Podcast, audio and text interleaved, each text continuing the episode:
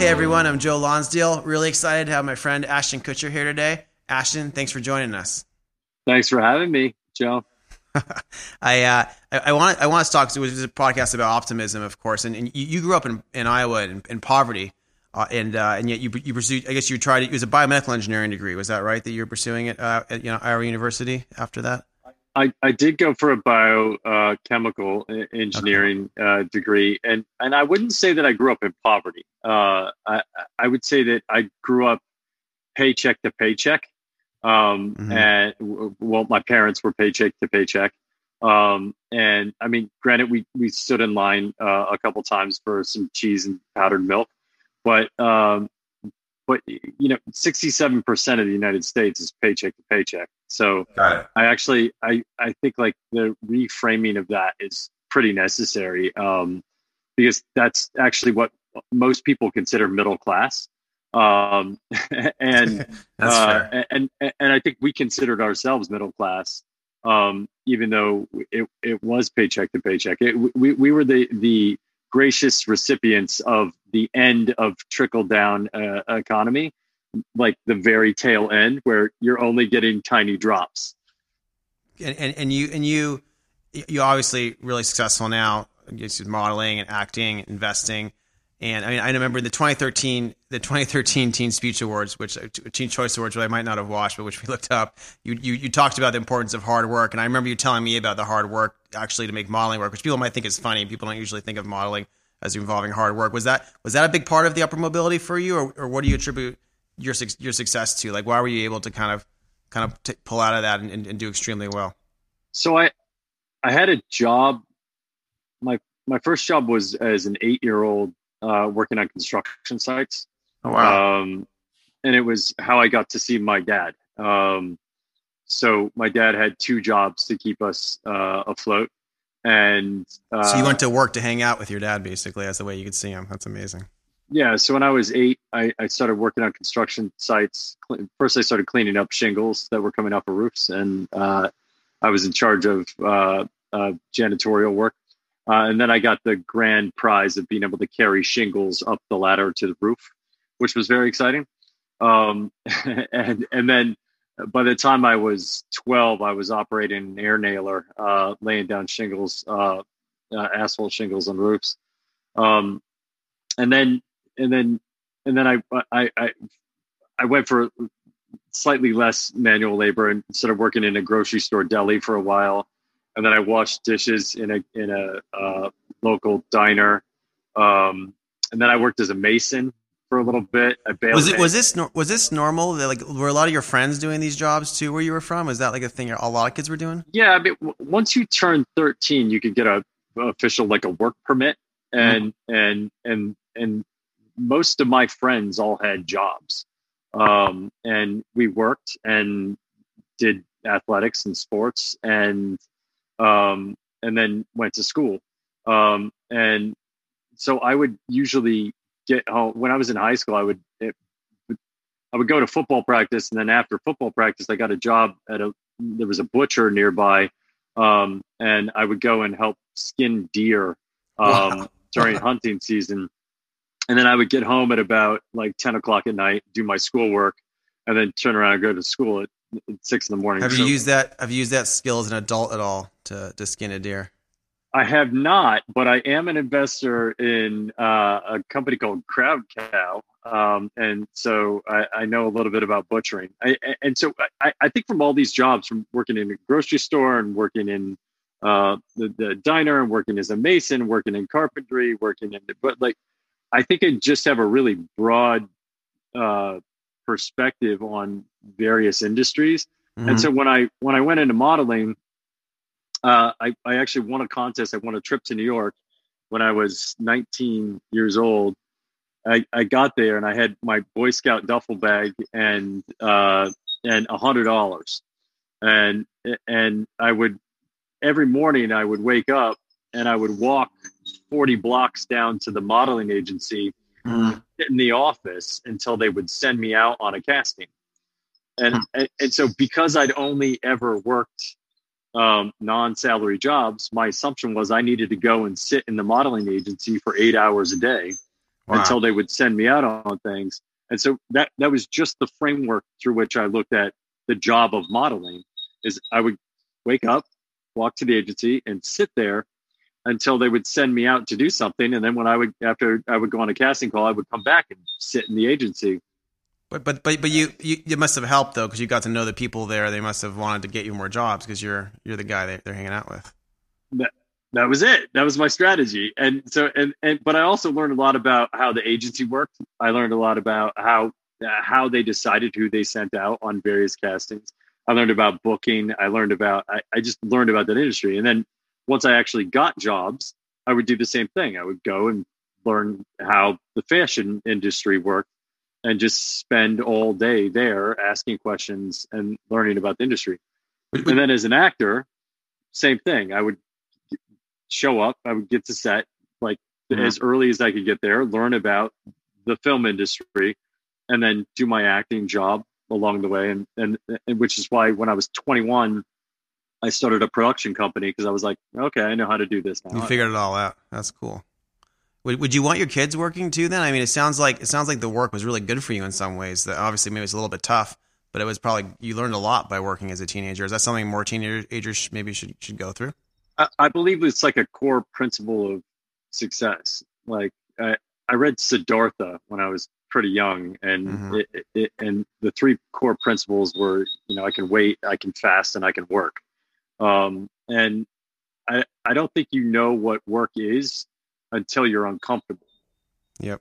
Um, I mean, you having started all the various companies you've started, you know that you actually start working when it gets uncomfortable.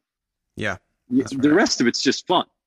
And when it gets uncomfortable, that's when the work starts. And it's it's usually happens at 10 o'clock when you're dead tired and you're pulling a, you know, three day sprint where you haven't slept um, and you realize what you're capable of. Um, and and i think it just instills this sense that you can accomplish anything if you're willing to work hard enough uh, if you're willing to wait and if you're willing to fast. Um, and, and, so my kids already they're four and six and they already have jobs around the house that are their jobs. And if they don't get their job done they don't get the incentive that comes with completing that job. And there are no exceptions. That's awesome. That's awesome. Ours are athena's for i'm trying to get her to do things. I'm not as good at this yet. She's she's actually probably better at getting me to do things than i am getting her to do things right now. So, we, we, we, we all work for our kids. Yeah we're, we're, we're seeing how to do. I, I i want on the topic of kids i want to talk a little bit about you know i think it was one of the first times we met when you came up to silicon valley about a decade ago and and you were trying to figure out how to how to protect kids. That's it's a big it's a big topic. You, you've really focused a lot on how to how to fight online child abuse, and you know obviously Thorn at this point I think has probably saved thousands of kids. But I want to I want, to ask a little bit about that. Like how how did how did you come to that this being such a big topic you wanted to focus on to be able to protect kids online and to protect kids in the real world? I, I think I hit a point in my life where uh, I found success, and I recognized that success doesn't just come from hard work, it also comes from luck. And because I've watched a lot of people work really, really hard in their lives and never um, achieve the success that I've found. And when you start to feel lucky uh, with your life and you start to have appreciation for it, um, you end up getting in a race with yourself where you recognize and realize that if you don't appreciate the things that you have, they go away. Um, and and you you start to get this sense, this internal sense that you need to do more. Um, and and my sense was always um, that I could create some fortune for some people that are less fortunate. And and so I was watching what Bono was doing with Red uh, and fighting AIDS. And I, I realized that here was this person that had fame, notoriety, was an artist, but that parlayed all of that into doing something good for the world.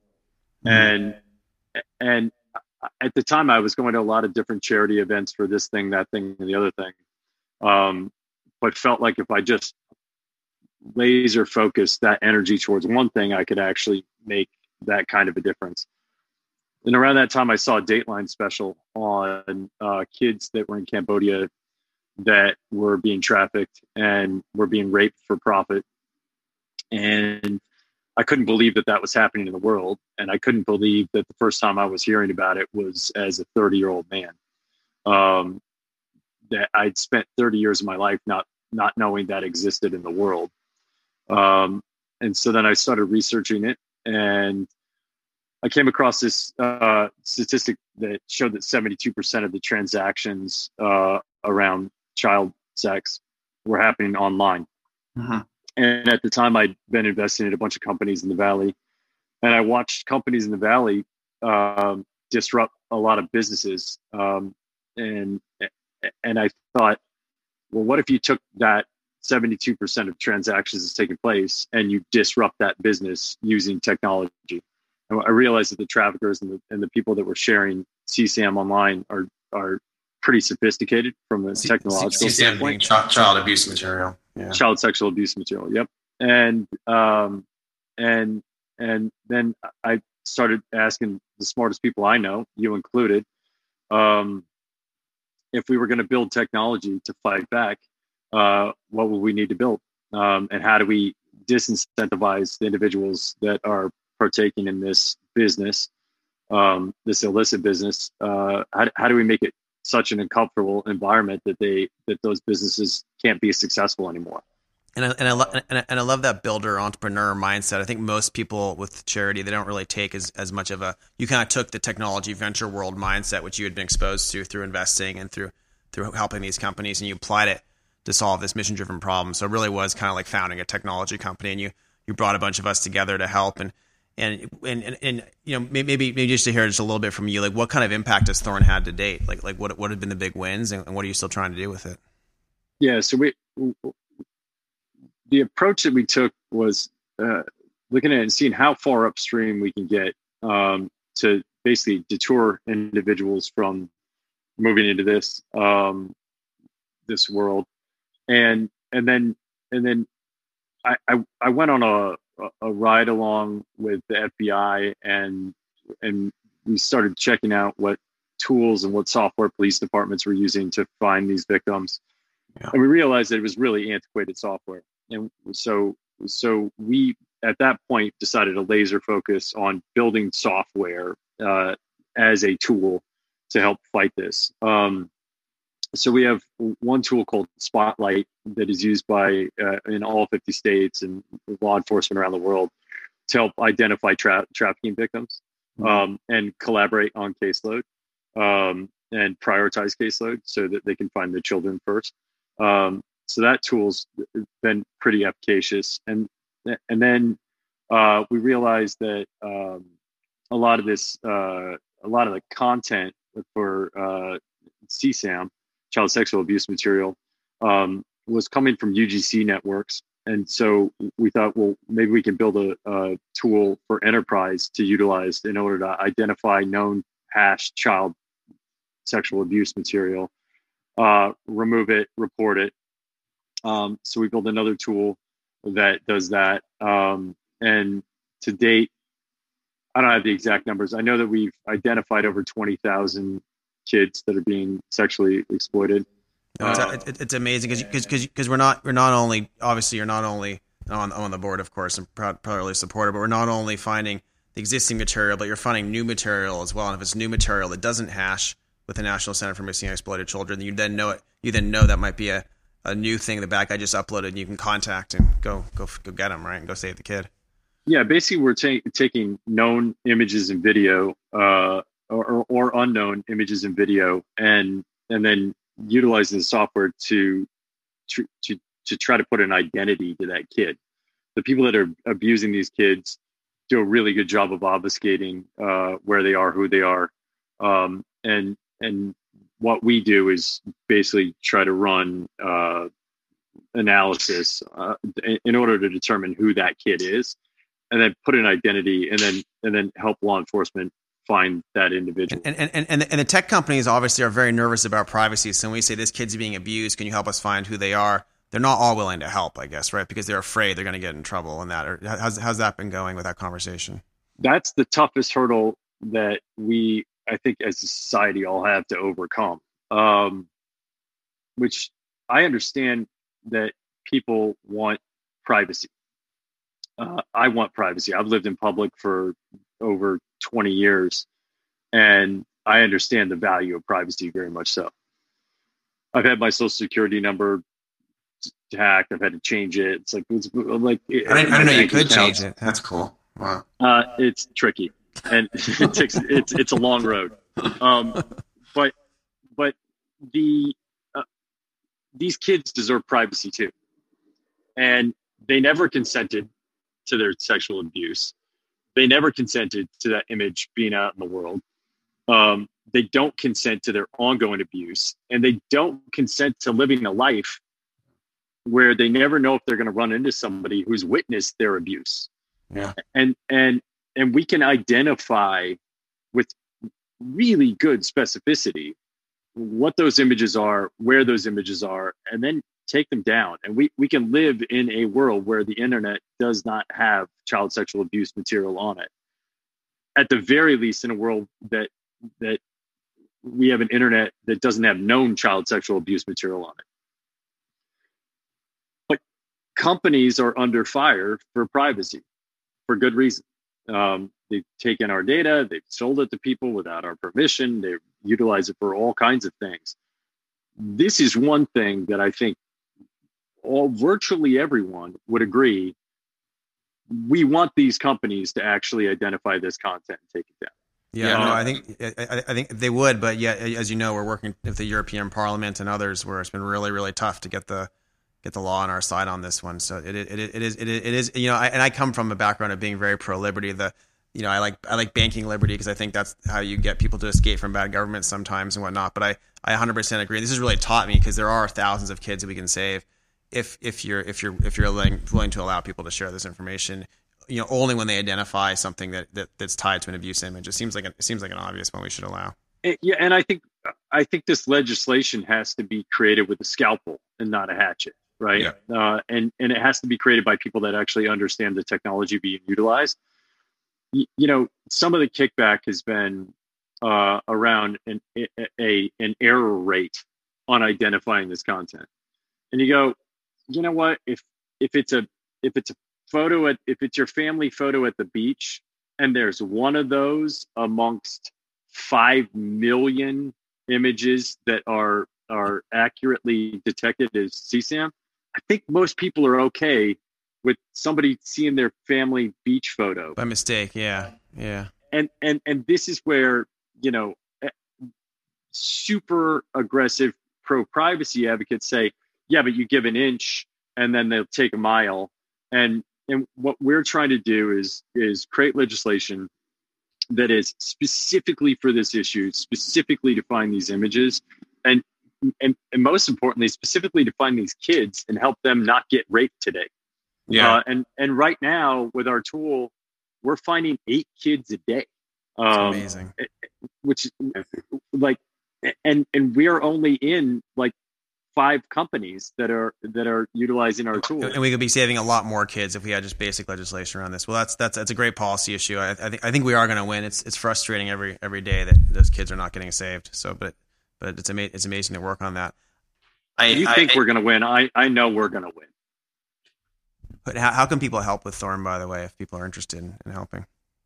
Well, so uh, first and foremost, this this work doesn't get done for free. We have a, a large team that that is growing of of extraordinary individuals, like the best in the world at what they do, um, and and those folks need to have a livelihood. So any donations that people want to make, it's they can go to thorn.org. Um, secondly, I think as these privacy conversations come up, and they're going to come up from a legislative standpoint, not just in the United States and Europe and around the world. Yeah, I think I think people need to realize and recognize that end-to-end encryption is great and valuable, but there's no reason why we can't create a carve out for this. mm-hmm. and the and the architecture exists to create a carve out for this. And I think anyone who's advocating for end to end encryption should also advocate for a carve out for this.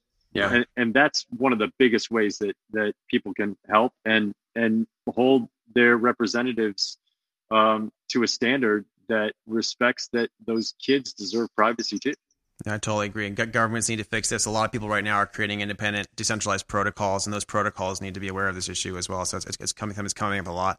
I, I want to ask you a little bit more about the about the internet and in general, the dangers for children, because you know, I, th- I, think obviously, I think we're lucky right now. Our children aren't exposed to these to these threats, you know, our, ourselves at the, at the, moment.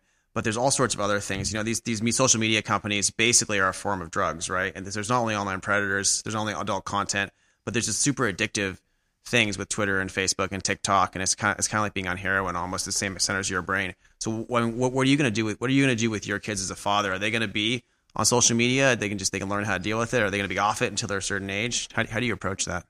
Uh, I have um, a good probably six years before I have to really have to broach this issue with my kids. They're four and six right now. Um, our current policy is that if they want to be on interactive learning platforms, they can be on interacting interactive learning platforms. Yeah. Um, and that's it uh, unless unless they want to FaceTime uh, with a family member.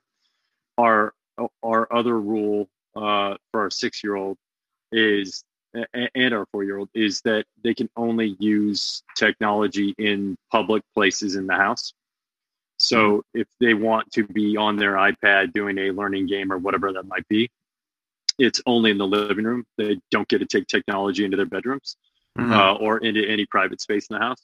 Um, my and then and then the question of whether or not they're going to go on social media i'll cross that bridge when i get there. My guess is social media is going to be very different uh, by that point in time. how, how, how, do you think it'll be different?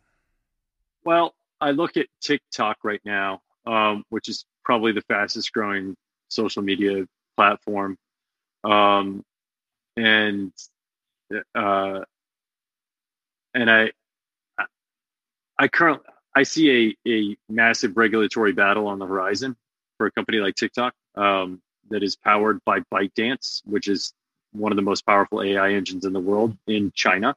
Yeah. Um, and I think about if I'm China and I want to create a problem in uh, in uh, in that area of the world, uh, specifically a naval problem in that area of the world.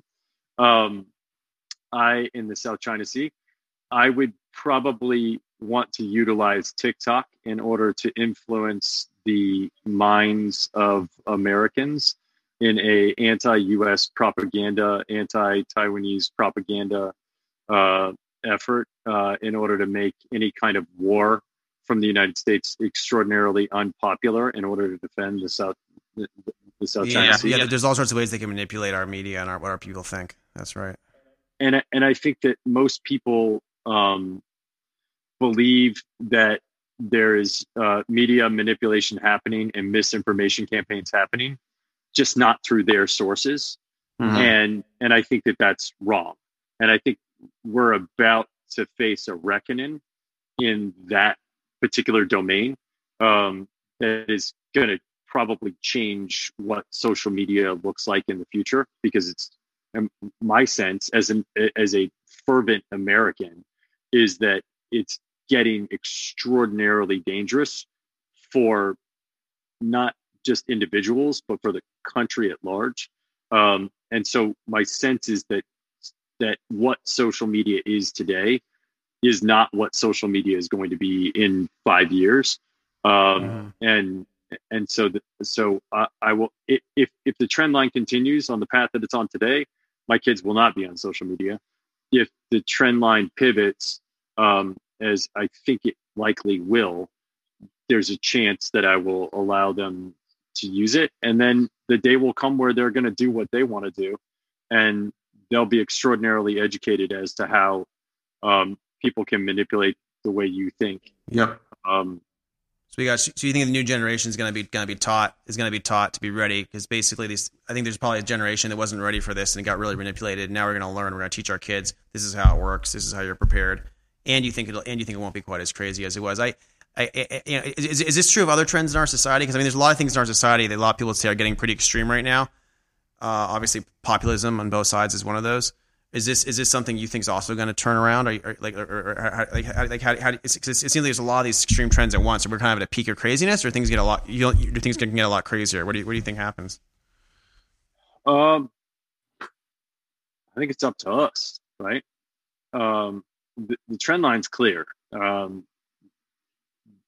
people are basically tribing up around various ideologies. Um, and you know it's it's very easy for people to look at the QAnon thing and go, "Oh, that's an isolation."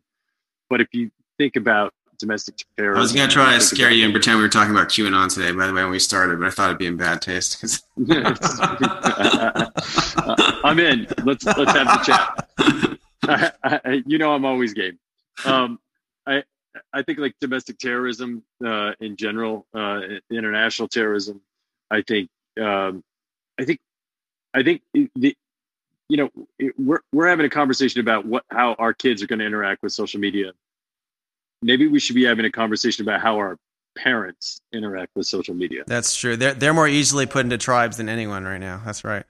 Or how we interact with social media. So so I think that that these this extraordinary bifurcation of which sources people trust mm-hmm. um, is really dangerous and and and I would like to think that it'll correct itself, um, but it won't. The only people that are going to correct it are are individuals that take a stand and become trusted voices, um, and that individuals that are willing to admit when they made a mistake and willing to admit that they're wrong, willing to admit just as loudly that they misreported something as they are willing to report it in the first place. Um, and and we're going to have to change click incentives um, so that the headline isn't isn't uh, the most valuable piece. I, I, I, I fundamentally believe that what we need more than anything is a social network that has a reputation score attached to every single post that an individual puts out in the world so that people will actually think about what, what it is that they're sharing and saying before they say it as opposed to a- after the fact. Are you investing or building in anything else in the space right now, or you're, you're looking around for something like that? I'm not. I'm not building anything. Uh, I'm always looking for an investment that um, is a viable platform that associates a reputation score. I think that there's some promise in the uh, decentralized social networks that are being built where there's actual currency that's associated with every post that people are putting out. Um, and I think that that currency could start to represent a reputation score. Um, but I haven't seen that wholesale built yet. Got it. And before we finish, Ashton, I want to ask obviously, you've done a lot of great venture capital work, investing in innovation. Uh, you interact with lots of entrepreneurs. Like, what encourages you the most about the future of America from, from this work you're doing with entrepreneurs? I think there's no end to the creativity um, that is spawned from this country and from young people in this country. Um, I think our education system uh, remains our second our secondary education system remains um, unrivaled in the world. Um, I think uh, I think the most promising thing overall is that um, the, the next generation of entrepreneurs um, are are more mission driven and philanthropically aligned um, with their values um, than I've ever seen. Um, I, I, get really excited when I speak with young entrepreneurs that are building things uh, as to just how truly mission driven they are. And I think that that in large part the experience culture um, or the experience economy that has led young people to travel around and see a lot of the rest of the world um, brings them back to ideas that are globally conscious um, and philanthropically minded. That's awesome. Well, that means a lot coming from you as someone who's built uh, an organization that's you know, saved thousands of kids. If if you find other missions that are also worthwhile, that, that that's a pretty high bar, obviously. Well, we have lots of them, Joe. there's a lot of there's a lot of good stuff to do. Recidivism is another great one to talk about. Clement, Clementine's doing good work there, trying to help how to make our prisons and our criminal justice system work better. No, you and I are involved in a few good ones. Jeez, that's, that's that's a big one for me. I want I want to hold the people running these prisons accountable. So I want to measure them. Then I want there's certain prisons where people are doing great, and there's certain prisons where everyone comes back, and maybe someone else should be running that, the one where everyone comes back. You know, there's a lot. I, I just found this organization called Him for Her, um, that's that's helping to create equity in in, in the boardroom uh, for companies, that's, which I think cool. is an extraordinary um, extraordinary organization and a and like a beautiful place to start in creating equity um, uh, and diversity in boardrooms. Um, that that's that's another good one that actually um, I think it's the right way to approach equity and inclusion. Um, that's cool. Yeah, yeah. If you could do it, if you could do it in a way that brings on qualified people, and people are all focused on making sure they're considering them without making tokens. Right? There's always the trade off there. You got to, you got to get it. Well, and also, right. and also creating networks that that allow for that to happen. Creating networking that allow for that to happen. Right? Like most people don't ask the question of like, how does a board get built at a company? And usually, it's someone who knows someone who knows someone who knows someone. And then when you go down the list of like, who do you know? Yeah. Check and see how diverse and inclusive it is. Of course. Everyone i, I know a bunch of my buddies in there. Yeah there's some of them are women but more of them are men. So of course that's that's part of the problem. And and so so i think this organization's really strong and and super valuable. And then and then we've got to fix foster care joe. That's that's a huge one. Well that ties into a lot of the same problems that thorn faces too, unfortunately, given how broken it is right now. There's, there's a lot there to do. It's a wellspring for incarceration. It's a wellspring for human trafficking. It's a wellspring for child sexual exploitation. It's a wellspring for high school dropouts. It's a wellspring for early pregnancy. It's a wellspring. It's if maybe if we fix that, we we won't have to fix all of the variable downstream entitlements that come as a part uh, and part and parcel of that being broken. That's well said we got a lot to do, Joe. We got we got we got we got a lot of good stuff to work on. Thank you, Ashton. Ashton, I really appreciate you taking the time to chat today. I'll uh, I'll hope to see you next month in Montana. Hey, let's do it.